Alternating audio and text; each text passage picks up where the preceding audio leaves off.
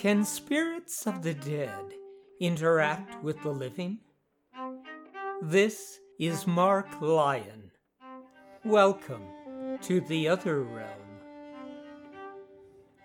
Throughout my life, I have collected true accounts left to us by those who have inadvertently crossed the invisible threshold from our world into the realm of the supernatural and returned to tell the tale. These are their stories.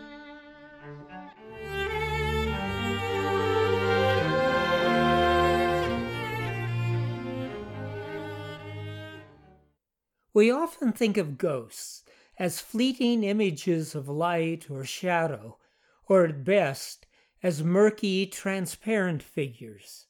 But sometimes a ghost may appear to be so substantial that one would never suspect that what is being observed is not a normal, living entity. And sometimes such a ghost may actually interact with the living. Consider the case of a young Englishman by the name of Stone, who one day in the 1850s made his way to a stationer's shop in the town in which he resided. As he approached the shop, his thoughts ran not to the catalogues he had been sent to order by his employers for an upcoming auction of hides, but instead to a wager he was considering placing on a particular horse at the St. Leger races, which were just a week away.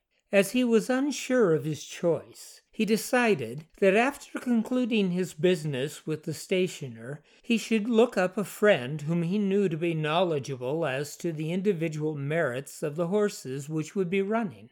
It was then that, to his surprise and delight, he encountered an old man who had, in previous years, managed a nearby pub and inn, and who had for years bought his ale from Stone's father, a local brewer. Although he had not seen or even thought about the innkeeper for years, seeing him brought back memories of how, as a boy, his father would often send him to collect whatever the man might owe for his ale. A jovial, easy-going, and well-liked man, the innkeeper was impossible to mistake for anyone else in his well-known coat, accented by his heavy gold watch chain his rosy face framed by his customary round felt hat and silk scarf, blue with white polka dots. And emerging from the right sleeve of his coat was the iron hook, which took the place of a hand which had been lost in his youth. A hook which proved quite useful on those occasions when he needed to deal with a rowdy customer.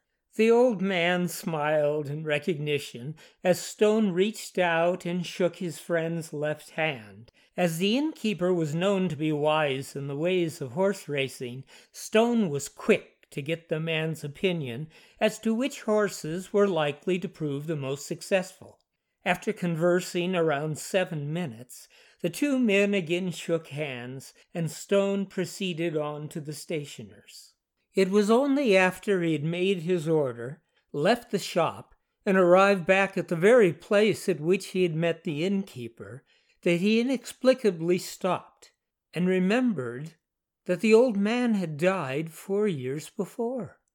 He knew this to be true, for he himself had attended the man's funeral. As he stood there on the street, trembling, he tried to make sense of what, as impossible as it seemed, actually had occurred. There could have been no mistaking his old friend, and others passing by on the busy street must have seen the man as well. For if he'd stood there on the street for several minutes talking to himself and shaking hands with no one to be seen, a crowd of laughing onlookers would surely have gathered about him. Stone was not a man given to a belief in the supernatural. But try as he might, he was never able to come up with a natural explanation for what he had experienced. From that day to this, he later wrote, I still remain in profound ignorance of what was the cause or the meaning of what I saw.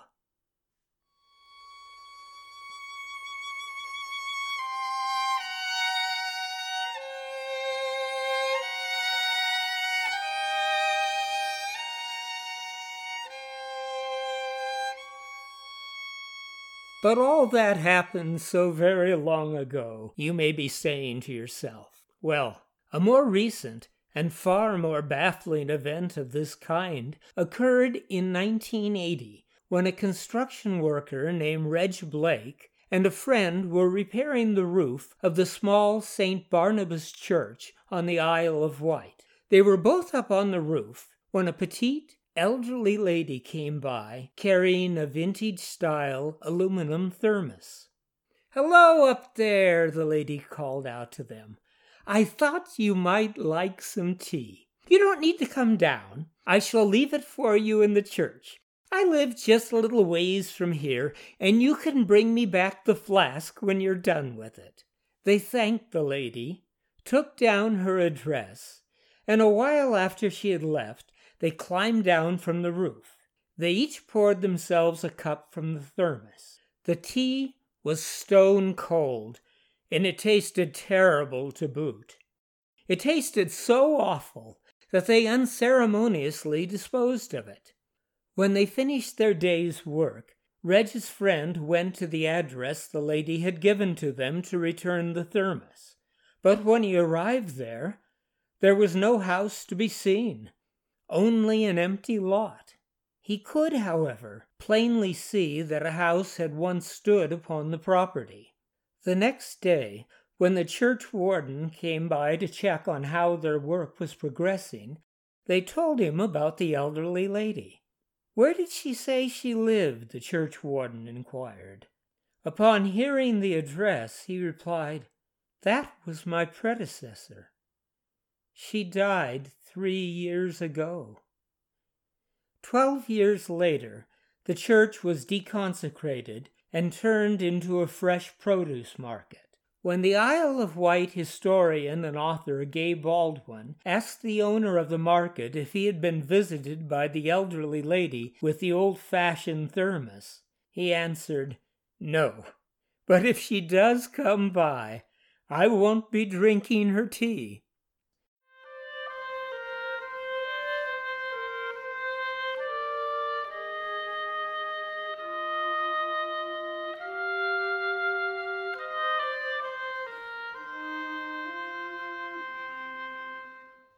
Such inexplicable encounters with the dead can sometimes be even more disconcerting. Consider the story told by the composer Paul Lebrun at a fashionable Parisian soiree in the year 1913. A story concerning David Sant, a British portrait painter who was working in Paris at the time. A tale which to some may sound too fantastical to be believed. But before you dismiss his story as a mere fantasy, I would remind you of Shakespeare's observation. There are more things in heaven and earth than are dreamt of in our philosophies. While making his way through the darkened streets of the fashionable Le Marais district late one night, David Sant stopped for several moments, transfixed by the unexpected image of a young woman faintly discernible under the flickering flame of a nearby gas lamp. She was, perhaps, not more than twenty years of age, and was dressed in a coarsely woven black robe, her golden hair accenting her remarkably pale skin. A wistful, far-away look in her sad, azure eyes. Surely she must be in some sort of trouble, the artist thought to himself. Are you all right, mademoiselle? he asked. May I be of some assistance? Perhaps you might allow me to escort you home. That is very kind of you, monsieur, she answered. But where I must go would take you far out of your way, very far indeed. There was something about her, something more than mere beauty, which called out to his artistic nature, and without thinking of the audacity of his request, he impetuously blurted out, I must paint your portrait. Would it be possible for you one day to sit for me? I am afraid, monsieur, she answered, that would be impossible. To paint a portrait would require several sittings, and I shall be here for only this night. Where I shall be tomorrow or the day thereafter is not for me to know. Then you must sit for me tonight, the artist pleaded. I promise. I shall complete your portrait before the night is out. It was a mad plan, but his entreaties were so fervent and so clearly heartfelt that at last the young lady relented and made her way with him to his studio. As the artist prepared his canvas and set about deciding upon the perfect pose, he asked if his guest might like a glass of wine, or perhaps something to eat. No, she gently replied, it is not my custom to partake of food or drink this late at night. But you are so very pale, and seem so sad. Are you ill? Is there nothing I might do for you? the artist asked. No, she answered. I am not ill, merely tired. So very tired. And there's nothing anyone can do to help me. But you must hurry with your work, for my time here is limited, and I must be gone before the break of day. As his work progressed from charcoal sketch to the first strokes of paint, he marveled at the contrast between the rough weave and crude stitching of her robe and the fragile beauty of her porcelain like skin, the perfect white teeth which would appear momentarily during an occasional brief smile, and the slender, sensually seductive fingers, which seemed to be reaching out for an unobtainable something. She wore a wide, high, collar like black band round her neck, which the artist felt spoiled the beauty of her delicately slender neck, and he asked if she might remove it. No, I can't, she responded in a voice tinged with panic. I have a sore throat. The night is cold. And I'm so cold, always so very cold. As he continued working, the artist fell deeper and deeper under his model's spell and longed to know everything about her. You aren't French, he ventured. I can tell that. Where are you from? I was Scandinavian, she answered. What do you mean, was Scandinavian? I really don't know. I don't know what I am any more or where I belong. I know only that I am here with you tonight. But where I shall be or what I shall be once this night is over, only God, or perhaps the devil, can say. None of this made even the slightest bit of sense.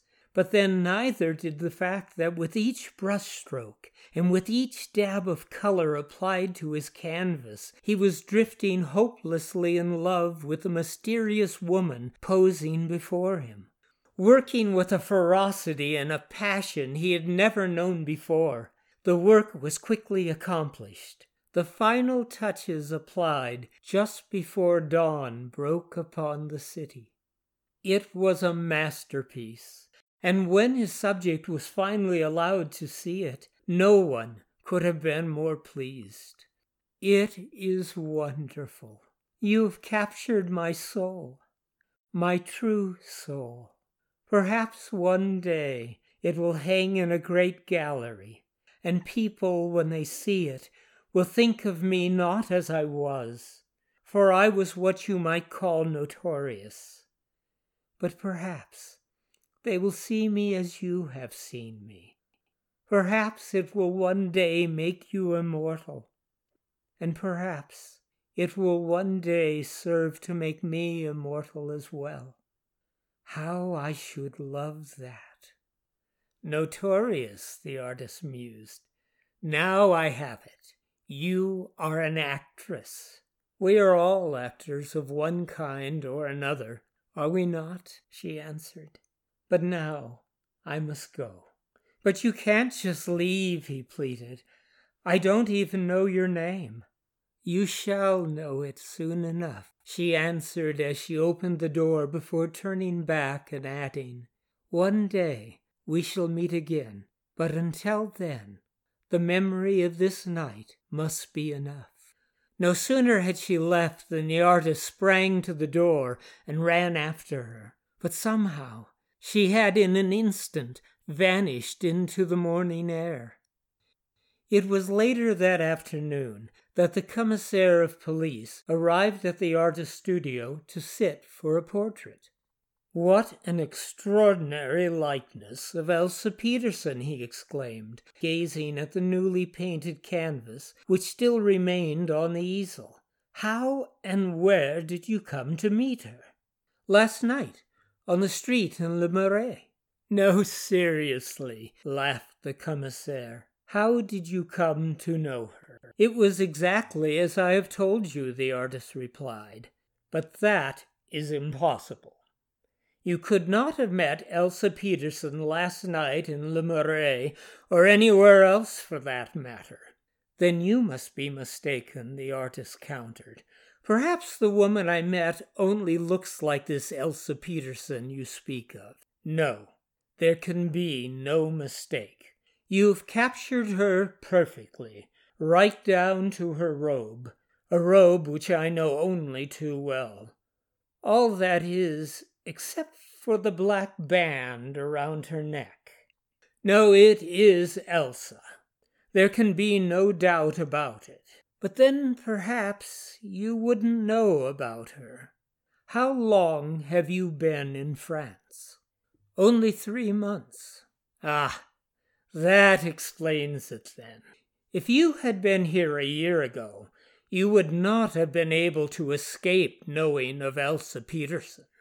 Then I was right, the artist exclaimed. She is an actress. And by what you say, a famous actress. Well, you might say she was an actress, an actress of a sort, and I was there for her final performance. But I would not call her famous. Infamous would be the word. She was convicted of murder, she poisoned her poor mother and father and strangled her husband. All for the insurance money. Of course, she claimed to be innocent. But then, who can trust a woman of that sort? Now let me see. Ah, yes.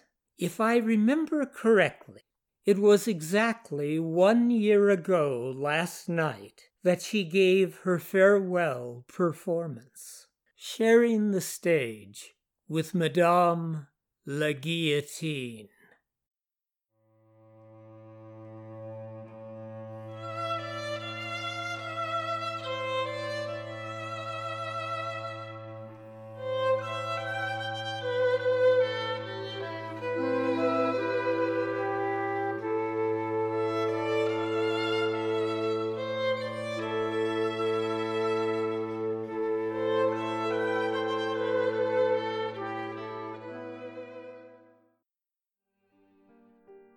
The Other Realm is a production of Wind Whistle Theater. Our music was composed by Dan Heflin.